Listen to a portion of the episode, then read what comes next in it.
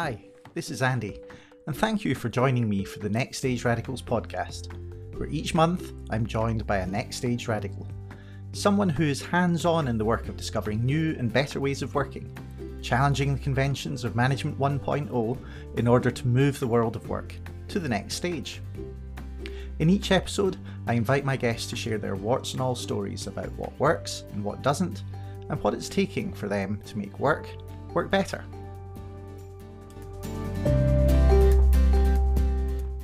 This month's radical is Owen Lewis. Owen is Assistant Director of Sports Systems, Strategy and Services at Sports Wales, where he's been at the centre of work to reshape the role Sports Wales plays to become better adapted to complexity. This has led to some radical and ambitious changes to how Sports Wales and its partners are thinking about the role of sport, the way funding should flow, and how Sports Wales can operationalise its role in accountability with partners. Owen, welcome to the podcast. It's really brilliant to have you with me today. How are you? I'm good. Thanks, Andy, and thanks for having me. How are you? I'm good. Thanks for asking. Yeah, yeah. Um, I've been looking forward to this actually because, um, well, maybe just to give readers a bit of context, we've really just started doing a bit of work together, haven't we? Um, and so far it's been fun. So long may that continue. And I'm, I'm actually looking forward to this podcast as an opportunity for me to learn more about what you've been doing as well. So um, it's all good. Shall we just get straight into it? Yeah. Fab. Okay, so you know where I wanted to start off. Um, so uh, essentially, Owen, what's your radical idea or vision? Um, I mean, ultimately, why why I feel I'm here is um, supporting sport in Wales to thrive. Um, I'm I'm lucky enough to have seen the benefit the benefits of sport and activity um, and what it can really offer to people when it's when it's done really well. Um, and I want to see more of that. I, I, want to see sport reach further and do better things for people. Um, and we're now really exploring what it's going to take to allow that to happen. Um, and it's it's it's it's lots of different things, which I'm sure we'll get into now. But I suppose the, the, the place where I'd start, or two places where I'd start, is sometimes that's just getting out of the way. Um, so, so sport happens on the ground, delivered by people to people. Um, and sometimes we've just got to get out of the way of that and allow it to happen. Um, and I think the other thing that we've started doing, which has really um, opened our eyes uh, or our ears, probably more, um, uh, more specifically is is really listening. Um, so we've done a, a, a, big exercise around listening to what people in Wales actually want from sport. Um, and once you've listened and you've heard that, you, you've got to deliver on it. Um, and, and that comes as a real challenge because you can no you can no longer deliver on what you think people want um, or things that you might hold quite dear but actually aren't that important to other people um, and that comes as a obviously as a real challenge, but but but also as a real opportunity to really make the most of what sport can offer, and um, and and yeah, really allow that thriving and and allow it to happen. Cool, thank you. I mean it. So I want to go in all sorts of directions immediately on that, um, but maybe uh, just start me off with the, the thought of you know getting out the way. So um, what does getting out the way look like, or indeed, what does getting in the way look like, and why has that been a problem?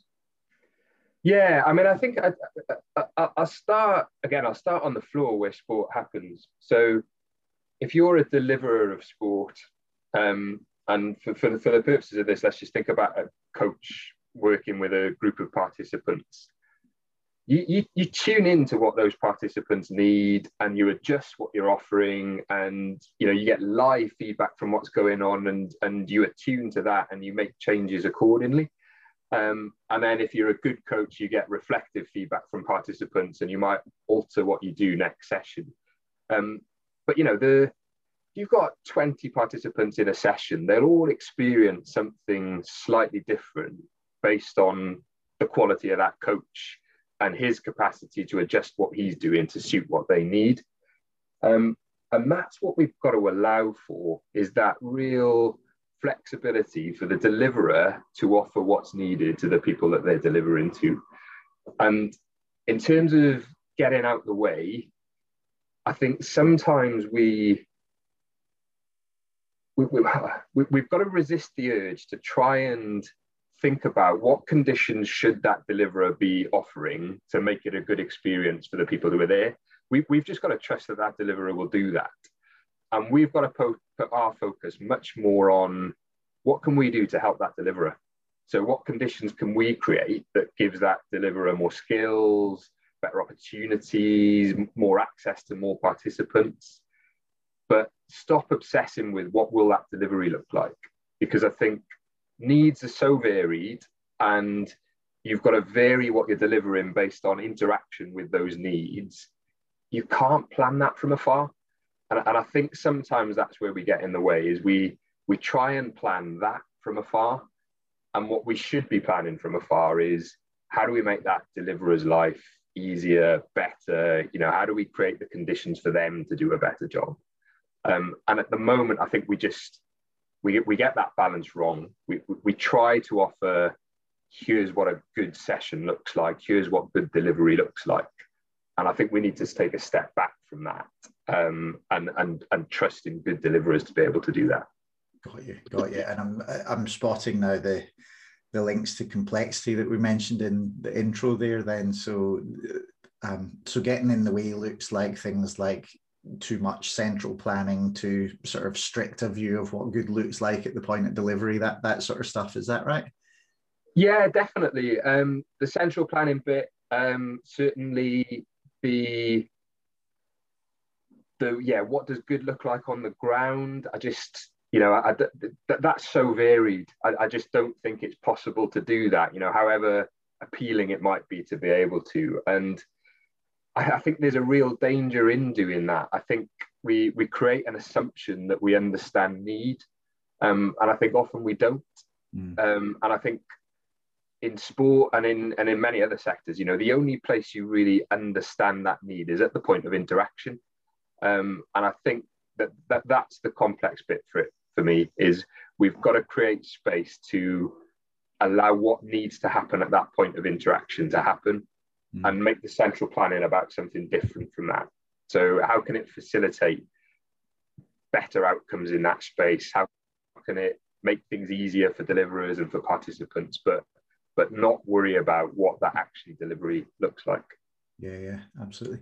So, uh, kind of interested then in what you've been learning in the doing of this because I know you've been working away at this, um, and I'm imagining that maybe for some people listening that I think they'd intuitively um, understand the, the positive in what you're, you're sharing here, but but there's a shadow side perhaps as well around, you know, can, can we just rely on trust? Is that enough? And these sorts of things. So can you can you just talk to us about what sort of things have you been doing um, to explore that and what's that been teaching you? Yeah, I mean, we, we, we've looked at um, lots of different areas. I, I, I suppose the one that um, that I'd start with is is funding. Um, because because often you know that, that's a big driver for partners is access to funding and and yeah ultimately funding how you do that shapes behaviors right so i think it's it's it's always a good place to look at first um and i'm probably oversimplifying this but you know previously how we funded major national partners in wales was based on them presenting us a business case and us making a judgment on how likely that business case was to succeed. Um, and I think immediately that sets you up to, you know, if you're if you're the partner on the end of that, to have to create a business case that is probably more compelling than reality, um, probably holds elements of informed prediction that go slightly beyond that, and you know, really create this idea of we know exactly what's needed here. Um, this is exactly how we're going to deliver it. Have faith and confidence in us because we've got this plan. And the result of it will be all these people loving this sport. Uh, and therefore, can we have this much money, please? Um, and I think when you make investments based on judgment like that, I don't see how you get anything else. You know, I don't see how you get to that real honesty of you know, needs on the ground vary so much here, we're going to have to experiment. So some of this stuff's probably not going to work. Um, but you know, how do you tell your funder that when actually how much they give you is based on their confidence in the plan that you've submitted? Um, so what we've done is try to find a different way, and we, we, we've we've tied it back to that idea around what do people in Wales want, because um, that's you know that's why we're here. We're here for sport, and we're here for people in Wales. Um, um, we've we've started to base our fund international partners really based on um, national level data around what people in Wales and particularly young people in Wales either currently do in terms of the sports that they play um, or would really like to do in terms of the latent demand for that sport. Um, and we feel like that's a much better place to start because that's given us an idea of okay, what's the scope and scale of the sport here? You know, what what is the potential uh, impact that a partner could make? And let's base the funding on that and then make the relationship about okay, so with that amount of resource and what you're bringing to the table as well, what can we try? What can we do differently? What can we learn? You know, what what things can we do to really make an impact here um, and to allow sport to thrive? And I, I think we've been uh, purposeful in the data that we've used. So we know from long-standing national data that there are big inequalities in sport in terms of who accesses it and who doesn't. So using data um, from different demographics um, and from different segments of the population, um, we, we can really target those inequalities because because again, you know, we, we've got a good idea of the scope and the potential for partners to be able to make an impact on those based on what people are telling us that they currently do and what they would like to do. Um, so it gives us the chance to have some real traction in that space and have some good discussions around what could we do differently. Um, and for me, it invites a whole different type of conversation. Um, what's really difficult to admit, I think, for, for me, for anyone who works in sport, for, for anyone who's in this, is sometimes we just don't know what we need to do that's going to work. Mm. Um, and, and in reality, the, the, the, answers to that are probably with the population out on the ground and the people that we're not interacting enough with. But it's so easy to get into the habit of, of we know what works for some people, or we've got a very good idea of that. So let's just keep doing that and keep doing it a bit better and keep doing more of it in the blind hope that eventually that's going to work for people that it doesn't currently work for. And I just think we've got to shift the dial on that because, you know, if, if you take um, if you take inequality as the example, we've probably been pursuing that path for a long time now, and we haven't seen any any significant change. So, so for me, it's it's it's time to do something different in that space. And it starts with that idea of admitting that we don't really know what's going to work. And mm. therefore, we have to be more experimental. We have to be prepared to try things and we have to be prepared to try things that maybe aren't going to work and what we can't do as a funder is allow people to worry that by trying new things we will penalize them with funding if it doesn't come off we've got to create enough space that people have confidence to experiment and try um, or otherwise we're going to be stuck in that cycle of well let's just do what we already know works and do more of it and do it better absolutely.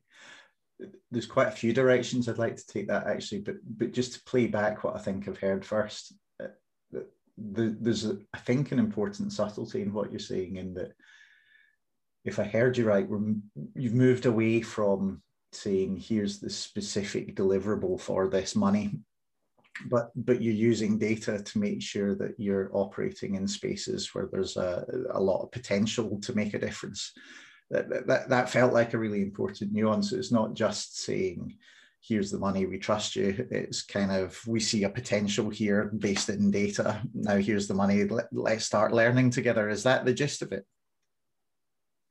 Uh, it, it is the gist of it, but there's a really important learning point for us in that, I think, is that that, um, that trust comes alongside the idea of some sort of collective purpose.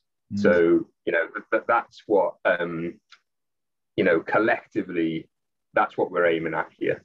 You know, th- th- this idea of improving things, of allowing sport to thrive, we're pointing in this direction, and we want to work with and trust and give you freedom towards that purpose. Now, you know, there, there, may be other things that a partner wants to do that sit outside of that purpose. And I think that's absolutely fine. And, you know, that they should rightly go on and do those things. But I think we've got to be confident enough to say, we trust you and we want to work with you towards this purpose.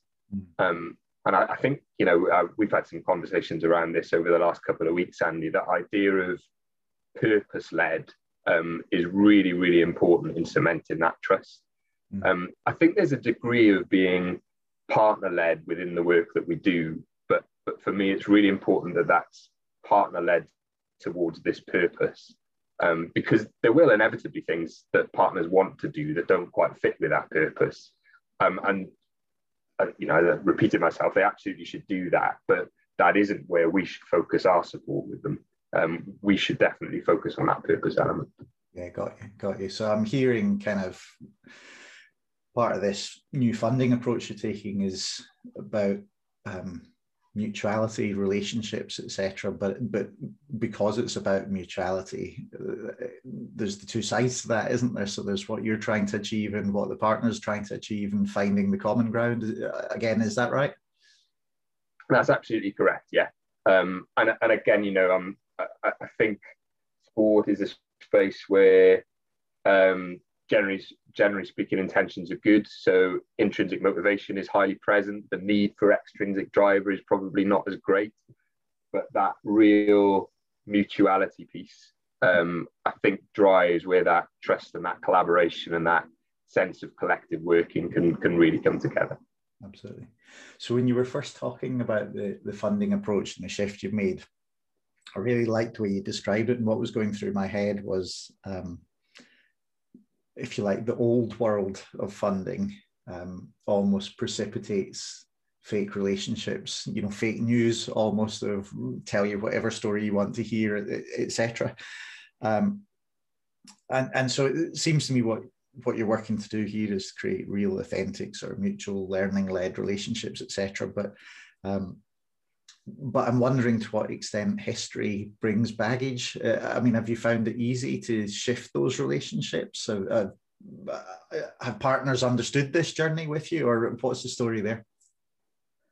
Uh, I, I, think journey, without being cliche about it, is is is the word. Um, I think it is difficult, and I think um, you know we we work with a broad range of partners, and I would say that um, lots of them are in different places in terms of that journey towards being comfortable with this and and really being able to capitalize on it. I think, um, and you know, hi- history is a huge piece. I think for us and partners, um, when when you think about that mutuality being based on what people in Wales really want, uh, and that being the driving purpose, is inevitably some things that fall outside that that we've always done, and I include Sport Wales in that as well as partners, and, and we hold quite dear. Mm. And you know, it, it doesn't mean that there can't be ways of doing those things if there's still some benefit to it, but it, it does mean you've really got to challenge. But for this purposeful element of our collaboration, that is no longer as important as we used to think that it is. Um, and, and that that's a huge challenge. You know, that's a um, a historic challenge. Um, the, the other challenges that I think we face are um, that idea of a equal relationship and that shift in the power balance. And I think, you know, as as many sort of extensions to government bodies, um, I think in the past we've we've been the power broker and we've been the um, I suppose the parent to the child, you know, I, I don't particularly like that analogy, but you, you, can see that sort of relationship, you know, the, the permission giver, the bank, the, the person who says yes or no to what you can do. And while it's hugely attractive to think there's got to be a better relationship than that, actually moving towards it can be quite daunting and quite scary. Um, and the other thing that I think I probably underestimated the most um, about the old world, I, I like the terminology, is um, is that idea of how much structure and coherence it gave people. You know, even if it wasn't quite real and the, you know, the, the glossy KPIs we were chasing as a result of the bid weren't really real and we were managing and gaming along the way to that, it, it gave real coherence and real structure. And I think in this new way that we're approaching things, that is sort of taken away. And I'm not entirely sure yet what to replace it with because it is less ordered and there is more uh, more uncertainty and a lot more need for experimentation and not knowing things and having to try things. And while that can be super exciting, particularly for certain personalities, it doesn't give coherence and structure. And I think that's a real challenge because because people are used to that order, albeit it might not be making the changes that we'd really like to see. There is comfort and routine and history in that order. And I think something that in some way approximates that, but allows us to operate in the way we need to operate, um, I think would be really, really useful. Yeah, yeah, I, I totally get that. I mean, I think seems to me that amongst the many challenges of working in complexity, that's got to be you know right up there near the top. Um, because we're not really very well built for handling uncertainty, I would suggest, as a, a species. Um, so, uh, have you got? Sorry, go on, go on. Well, I, I mean, I think um, I think we are and we aren't. You know, I think actually in our day-to-day lives, if you like, I think we're probably much more equipped to do it than than we realize, you know, how we've evolved and, you know, family networks, friend networks, social networks are, are, are pretty complex. I just think we do it quite intuitively. I think for, for some reason in our sort of working environment, we're conditioned now to thinking that um, that complexity is not manageable. Um, and you know, reducing it and making it simple or making it complicated is is a far easier way of coping with things. But I, I think we can break free of that. I just don't quite know how yet. Well, you know, I, I'm kind of glad you sort of pushed back on that because where that takes me is to something else I know you've been working on, which is accountability. Because I, I wonder if one of the things that allows us to be better adapted to complexity in our personal lives is that we don't have someone holding the sword of Damocles over our head. Um, and you know, so I, am curious. I, I know you've been experimenting with accountability. You want to talk about that for a bit? Yeah, um, I mean, it, it, it fits into the idea. Um, we, we've we've covered a little around shifting the relationship, so it being much more about being comfortable to trust and explore than to defend and justify. Um, and you know that that for, for me that comes from working towards a purpose with that understanding that we don't know exactly what we need to do along the way.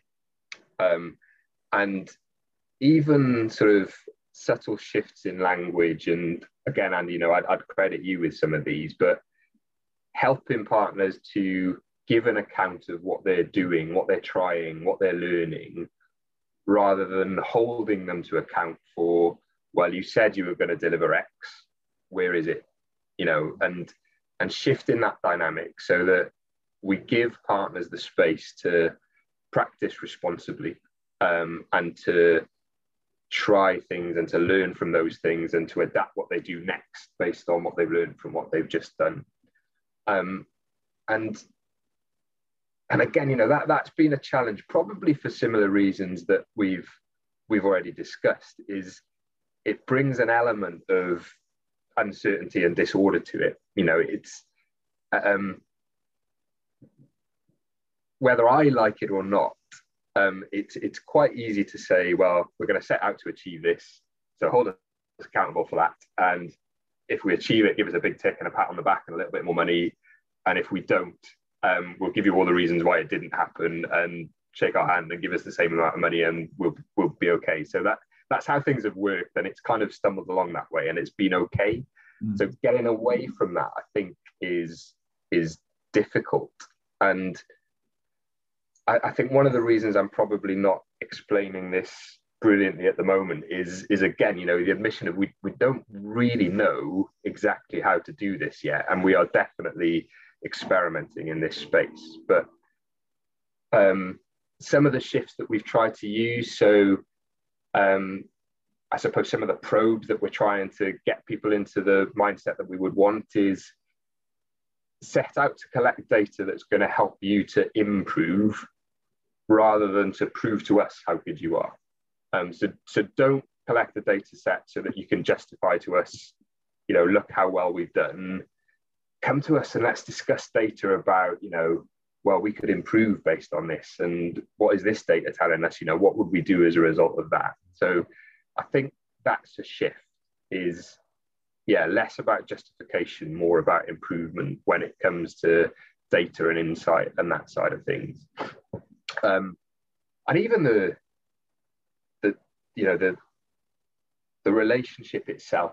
So so rather than that idea of I'm going to come in today and I'm going to hold you to account, and you know I've, um, I'm borrowing this and paraphrasing from other people, but the the physical response that that generates you in terms of oh well i'm being held to account you know i'm i'm pretty tight here. I'm going to defend this. I'm i'm ready for that. I'm i'm up for this conversation you know and it it puts you on that defensive back foot.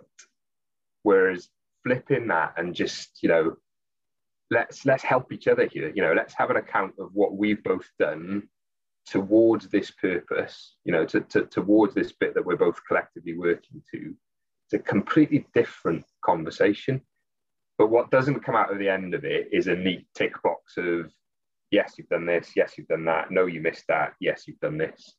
And again, that lack of coherence or structure, um, I think, is a stumbling block for us at the moment into how we really capitalize on it. Thanks for that, Owen. I think I think it's really helpful the way you're being transparent about that because I I mean, I recognize it for one, and I think there's a lot of people out there, it seems to me, you're trying to do versions of the sort of thing that you're describing. Um, so maybe maybe that's one of the um, frontiers in which we all need to be operating. Is so how do how do you provide that um, sort of pseudo certainty in the context of uncertainty? Yeah, exactly that, Andy. And and if it helps as well, like I've tried to um I, have explored this from a risk perspective because because I think that that doesn't sort of doesn't always jump into your mind when you think complexity and sort of risk management and that side of things feels slightly more old world, at least in my mind. But I, I think you can apply risk to this, and that you know there there are risks to not doing accountability in the old way, in that it's harder to give um, interim milestone measures and progress reports. You know, albeit that they maybe weren't quite as real as they thought we were, as we thought they were. They, they were there and it was a tracker and it was that sense of security. So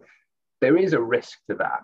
But to me, the bigger risk, knowing that we're not making the impact that we want to make doing things in that way, that the bigger risk is not trying something new. And I think that risk balance has, has really helped me is that I can tolerate the risk around at the moment not being able to report progress as well or to assure quite as well as we have done in the past. Because the alternative is that we just carry on doing that, but we know that our end purpose and our outcome, we're, we're not going to hit it because we've been doing that forever and it hasn't led to where we need to. So the risk of not trying something new for me is bigger than any risk associated with what we used to get that we don't get anymore. Yeah, I hear you. And if, if you don't mind, I might just take us into what could be a bit of an uncomfortable area then, because I think right at the top of this podcast, when you were talking about, you know, sometimes we just need to get out of the way.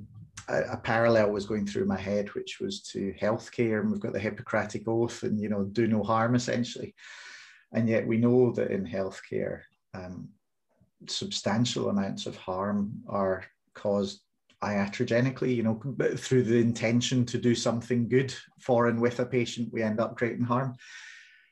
And I know there have been stories like that in the world of sport as well. Um, so, so I, I, I, wonder if you would mind just exploring that for a minute, because it, it seems to me that the risk you're talking about is more than the risk of just missing out on a new potential. It's also um, locking in a, a, risk that's already crystallized around causing harm through the intention to do good. Do you want to just share any thoughts on that? Um, yeah, I will. I mean, I won't get I won't get into detail of any of that because I think it's, it's, it's probably best not to. But you know, I, I'd I'd always challenge as a as a funder and as a policy setter, if you like. You know, have we played any role in exacerbating that chance that you've just described? So that chance that people who broadly work with good intent will do harm um, unintentionally or as a result of the conditions around them. Um, and I, you know, I think all funders have got to look at themselves really hard around that. And you know, we, we, we mentioned at the top of this piece that um, generally speaking, people who work in sport are intrinsically motivated, and that intrinsic motivation is enough to make them do what they want to do and do the right things and do it with good intent. Um, I have a view that in that world, if you introduce a level of extrinsic motivation, um, which you know some funding models do, so win a small medals will give you more money. You know that's quite a powerful extrinsic motivation. I worry that that can drive people to do things that they wouldn't have done under different environmental conditions. Um, you know whether that's culturally mistreat athletes or behave with athletes in a way that we really wouldn't want them to, or whether it's as an athlete, you know, even move into that space of, well, is this performance enhancing drug worth considering, or it, you know, is this like little grey area where this is a drug that could be allowed if I get a um, an exemption for it? You know, I, I just I don't know, but I, I I think we should consider if we overdo the extrinsic motivational factors could we inadvertently drive people into that space? Um, and it's a really tough one to have to sit with and challenge. But I think we've got to think about those things. Yeah, yeah. Well, I, will not hold you in in that thought um, for too long. But I, uh, just to echo your point, it seems to me like there's a responsibility to at least consider it. Yeah. Um, and the, the other thing that I guess that takes me to, which um, is maybe going super broad in terms of our conversation, but al- almost the dynamic that you've hypothesized there around, you know, how as a funder in sport, it, it's possible that we could create behaviors that we wouldn't intend um, and affect athletes' well-being and so on. It, it seems to me that that story or that hypothesis could be writ large in society too. That you know we we use extrinsic motivators in all sorts of spheres, especially in the world of work and I wonder what that's doing to the well-being of individuals in all sorts of sectors. Um, so uh, do comment if you want, otherwise I'll move along. uh, again, you know, I think it's um, I think it's something that people that are in those positions should should think about and consider. Um, and I, I don't think it's completely black and white. I do think there are certain situations where an element of extrinsic motivation can help. Um, but I, I, I, just don't think we should do it blindly. Um, and I suppose that would be my comment is I, I, worry that we've got into the habit of doing it blindly. And if we have, we should really challenge ourselves and get ourselves out of that habit. Cool. I like that. I mean, I think anything that involves a bit of thinking rather than unthinking practice feels like that's where responsibility lives. So, um, so that gets my approval for what that's worth.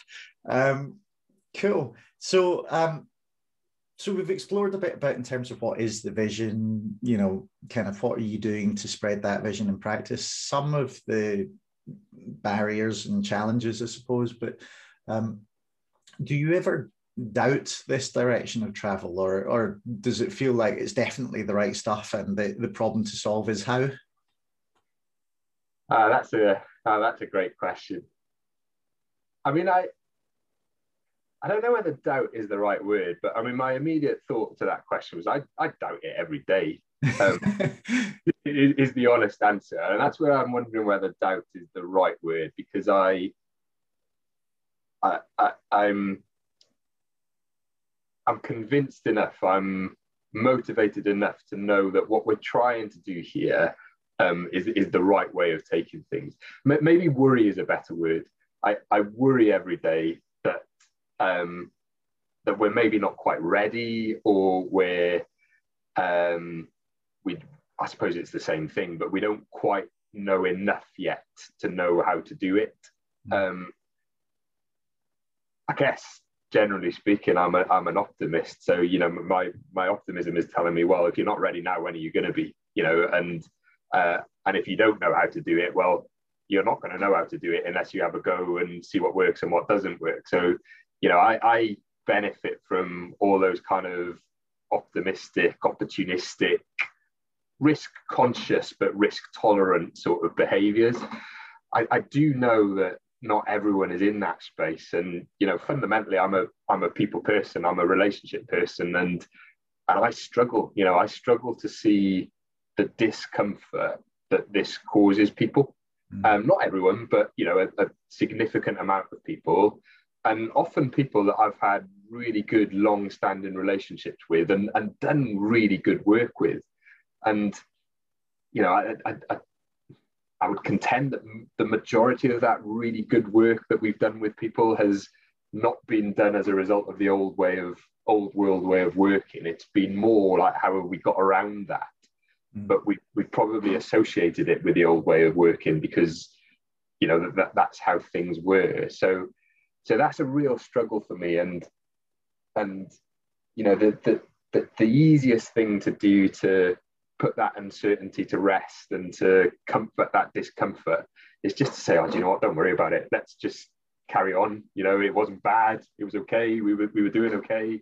You know, let's not let's not strive here to do something different because because I feel the tension and you know you, and sometimes you do. I think sometimes less so in this virtual world at the moment, but you feel that physical element of tension when you're speaking to some people about this.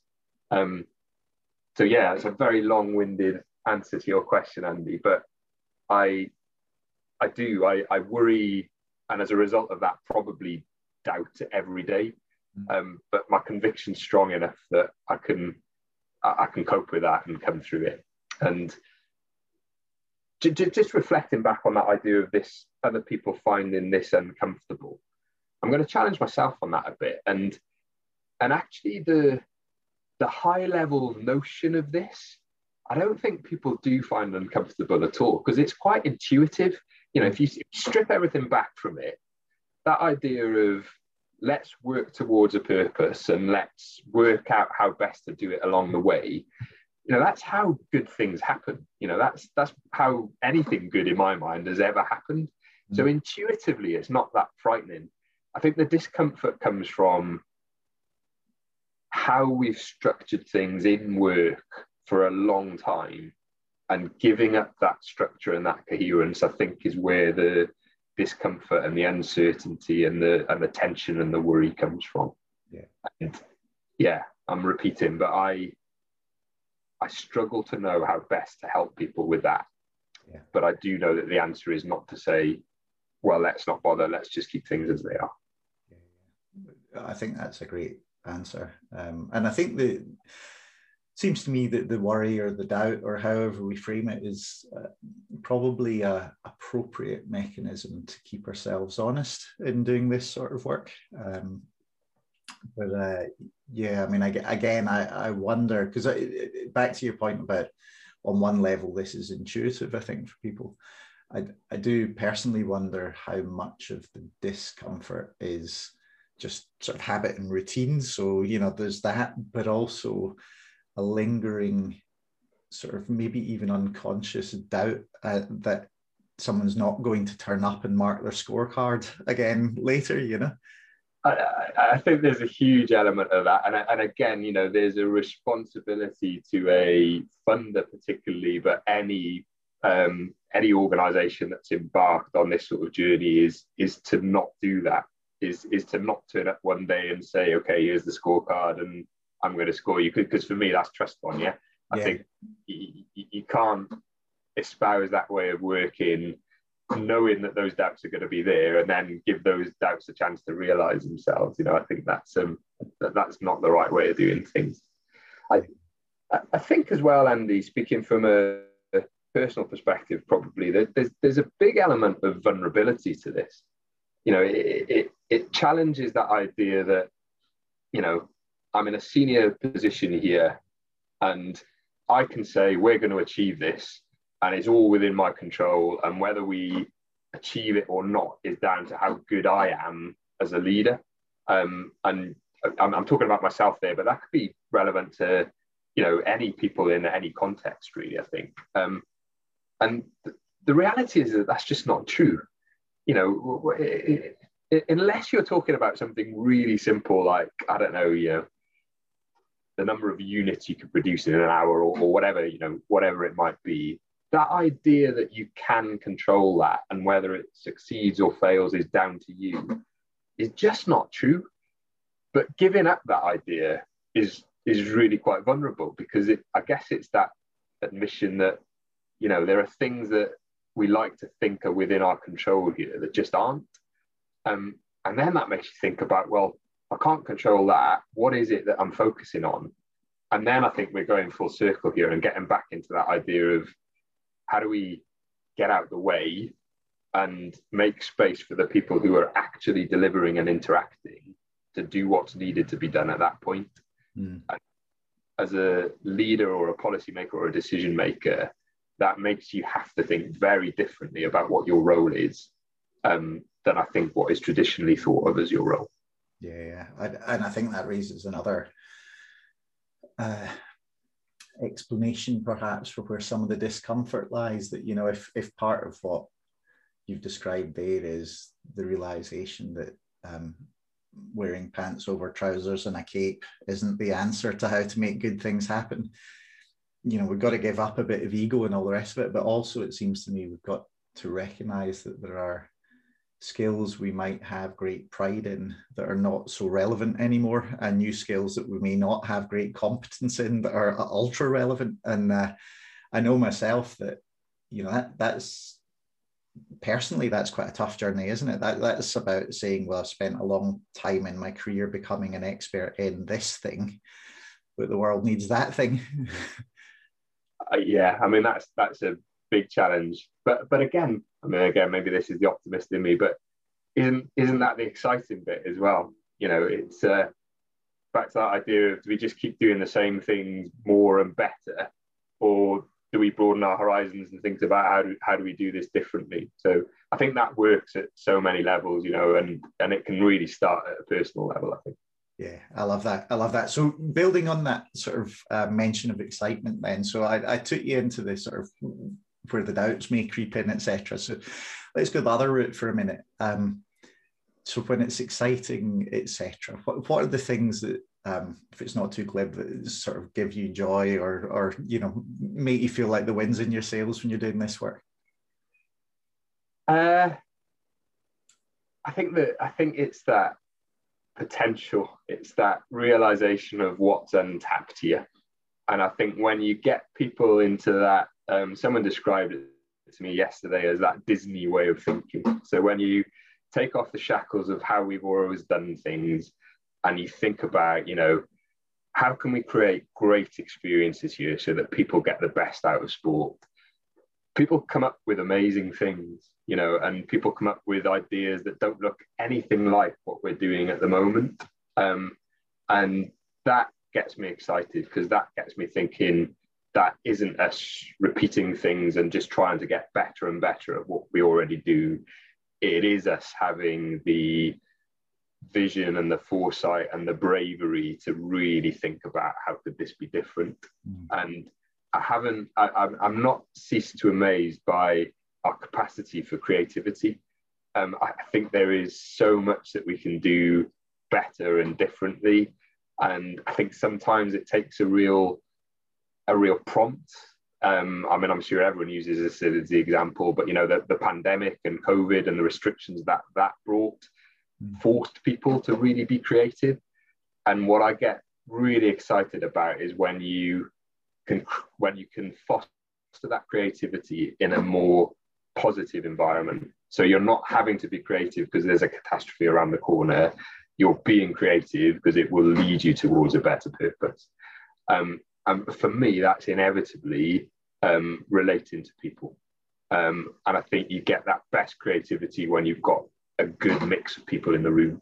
Um, and that isn't a bunch of leaders planning in the tower what the future could look like. That's real people, real deliverers, real policymakers having those conversations around if this is what we want the experience to look like and we were working from scratch, uh, how, how, could it look? Mm, yeah, awesome. I feel like I have to say as well for anyone listening. So um, I know we've only been working together a short while, but that sort of positivity and creativity and so on is something I've definitely experienced working with you and your colleagues. And I think um, I almost want to mitigate against anyone that's been listening to this and heard the sort of doubts and worries conversation and thought, well, you know, I'm not sure I want to put myself in that situation. That that my experience of um, you guys at Sports Wales is that you've unlocked an enormous amount of positivity and energy, um, even though there will be those doubts and worries and all the rest of it. So, um, so I think there's inspiration to be taken there as well. I'm really glad you've noticed that, Andy, and slightly worried that I didn't do that well enough in my in my bit about what's making me excited about it. But it, it, it is that people bit you know, I think um, c- connecting with people and helping them see the possibilities in this, that, that's so rewarding, you know, and and that probably is what gets you through the doubts and the worries because because there is something better, I think, on the other side. Yeah. Cool, brilliant. Well, look, so before I start to sort of pull things to together, if you like, as I close, um, just give us a flavour of, given where you've come from, where you are now, etc. What what does the future look like in um, your work and in the work at Sport Wales? What, you know, what's the next six months or year looking like? Um, I think there's there's probably two or three major elements to it. I think I think one is um, the, the first one and the most important one is reconnecting. I think reconnecting with partners physically now, wherever possible, um, reconnecting around purpose and you know really having those conversations around what are we in it together here for? You know what are we aiming towards and why are we doing that? I think it's easy to use it as an excuse but you know covid did get in the way of that. You know the, the, the, we had to talk about covid because of all the restrictions it threw up. And i think over the next six months i think conversations about stuff other than that and really linked to purpose and just retuning into those relationships, um, I think is is is huge. Um, I think experimentation, um, I think is, is is massive over the over the next six months, and I think that's both for partners to experiment with new things on the ground and for us to experiment with well how do you know how do we get the best out of these partnerships and where do we get out of the way and what do we do to provide enough assurance and accountability but not get in the way? And and again i don't think we've got that right yet. So i think we need to experiment in that space in the same way as we're asking partners to experiment in their space. Um, and i think the, the third one for me and this is a this is a area that i hold quite dear really is is really starting to explore why the inequality. Um, and I think that will lead to some pretty searching conversations and, and the need to speak to more people. Um, you know, you, you, you can't achieve the purpose that we're looking for through sport in Wales uh, and not address the inequalities that exist at the moment. Mm. Uh, and I do think we need to do some searching in that area to to think about what is it that can be done differently in that space. Brilliant. Thanks, thanks, Owen. I, so I'm excited to be part of that six months, one year journey with you. I have to say, and um, I, I'm springing this on you, so don't feel obliged to say yes. But actually, I'd be really interested to maybe bring you back on the podcast in six months' time, and uh, we can have a chat about. It. So, what what have we done and what we learned and how is it similar or different to what we expected so you can answer that another day but um, it's a thought for the future um, so just to start to bring us to a close then um, I, I asked you in advance to think about, you know, if you had one bit of advice from your experiences you'd share with people, what would it be? So fire away. What What are your thoughts? Um, I, have got a couple actually. So um, I, I, think the, the the first one, and, I, and I, don't mean this to be too negative, given given the conversation we've just had, but is is be prepared to stay the course. I, I think you you you you've got to have enough conviction for this um, because there will be doubts and worries and niggles along the way. So I think you've you've got to be prepared to stay the course. And from my experience, that would be having enough people around you who you know you can lean on, speak to, rely on to to to, to support with that. I think um, I think doing this alone would would be pretty tough. So I think um, that that would definitely be a bit of advice from me. Um, and the other bit is um, make it relational. So when this comes as discomforting or uncertain to partners, you know, use relationships. Certainly, in my experience, that you know, I'm not working with people here that I haven't got long-standing positive relationships with, and this shift to something different shouldn't have to challenge that. You know if it's a, if it's a really good relationship you should be able to do that and tolerate the uncertainty and and really build on the excitement and the opportunity.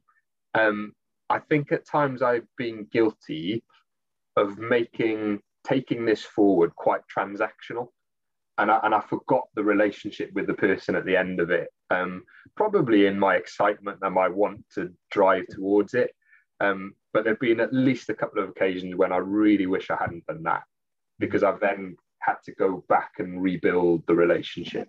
Um, and actually, I, I didn't need to do that. If I'd made it more relational and less transactional in the first place, uh, I think it would have been smoother. I really like that advice, I have to say, because that again rings true for me. And um, just to make, I think, a similar point with different language, just to see if I've understood you. But um, one of the things that I've come to talk about quite a bit is work the work, not the theory, and sort of beating people over the head with a here's my latest new toy is probably not the best way to engage them. So take real problems and work on them. Does does that resonate? Is that in the same direction? I think you're spot on, Andy. I, um, I think I said to you the other day that there's a danger in me of being evangelical and it being about that rather than making the difference on the ground and work the work I, I really like. I think that that describes it really well. Cool, cool. Um, awesome. Well, I, have really enjoyed this. Actually, I'm kind of sorry to be, um, you know, drawing us to a close now, but uh, but I have to, sadly. Um, but I'm going to have you on the hook for that follow up podcast, one way or another. Um, so look for listeners who've enjoyed this, who want to find out a bit more or whatever, where would you point them to? What can they do to find out more or connect? Um, so, so, so for me, my, my sort of journey into this space probably started with the Cynefin framework and some of the work of, um, of Dave Snowden, um, a professor at Bangor Uni. Um, so that was probably my introduction to this. Um, things that I've found super useful since are the human learning systems work. Um, so I think that has um, that for me has brought it to life. I think it's it's provided real life examples of how this works, and I think that's a huge hook for people. Actually, is if you can show them what it can look like. I think that's a real draw. Um, so so that work's been great. Um, and relatively recently, I've found the uh, a podcast called The Clock and the Cat, um, and, and, I found, I, I, guess I came to that quite late, but listening to that gave me a lot of confidence around some of the things that we were trying. Um, and probably if I'd listened to that ahead of setting out on this journey, there's some things that I think I would have done slightly differently based on that learning. Okay, cool, cool. Well, uh, so what I'll do is chuck some links to that kind of stuff in the text alongside the podcast. Um, and actually, I, I, don't know if you knew this one, but literally this morning, just before we started recording this, I published um, podcast with Toby Lowe from Human Learning Systems talking about that. So, um, so if listeners want to find out more about that, um, go back one or two editions and uh, have a listen. Um, Okay, awesome. And and I guess one other way that I know people can uh, find out more and connect is we're going to do a, a webinar together, aren't we, um, in September? So probably the other side of most people's holidays, but it'll be 9th of September uh, over a lunchtime, a chance just to have a, a proper human to human chat about this stuff and explore it. So brilliant. Yeah, I look forward to that. Cool. So I'm really looking forward to it as well. Uh, Owen, look, thank you so much for today. It's been a real pleasure having you on this, um, and uh, I'll have you back soon. Pleasure. Thanks very much, Andy. Great to chat.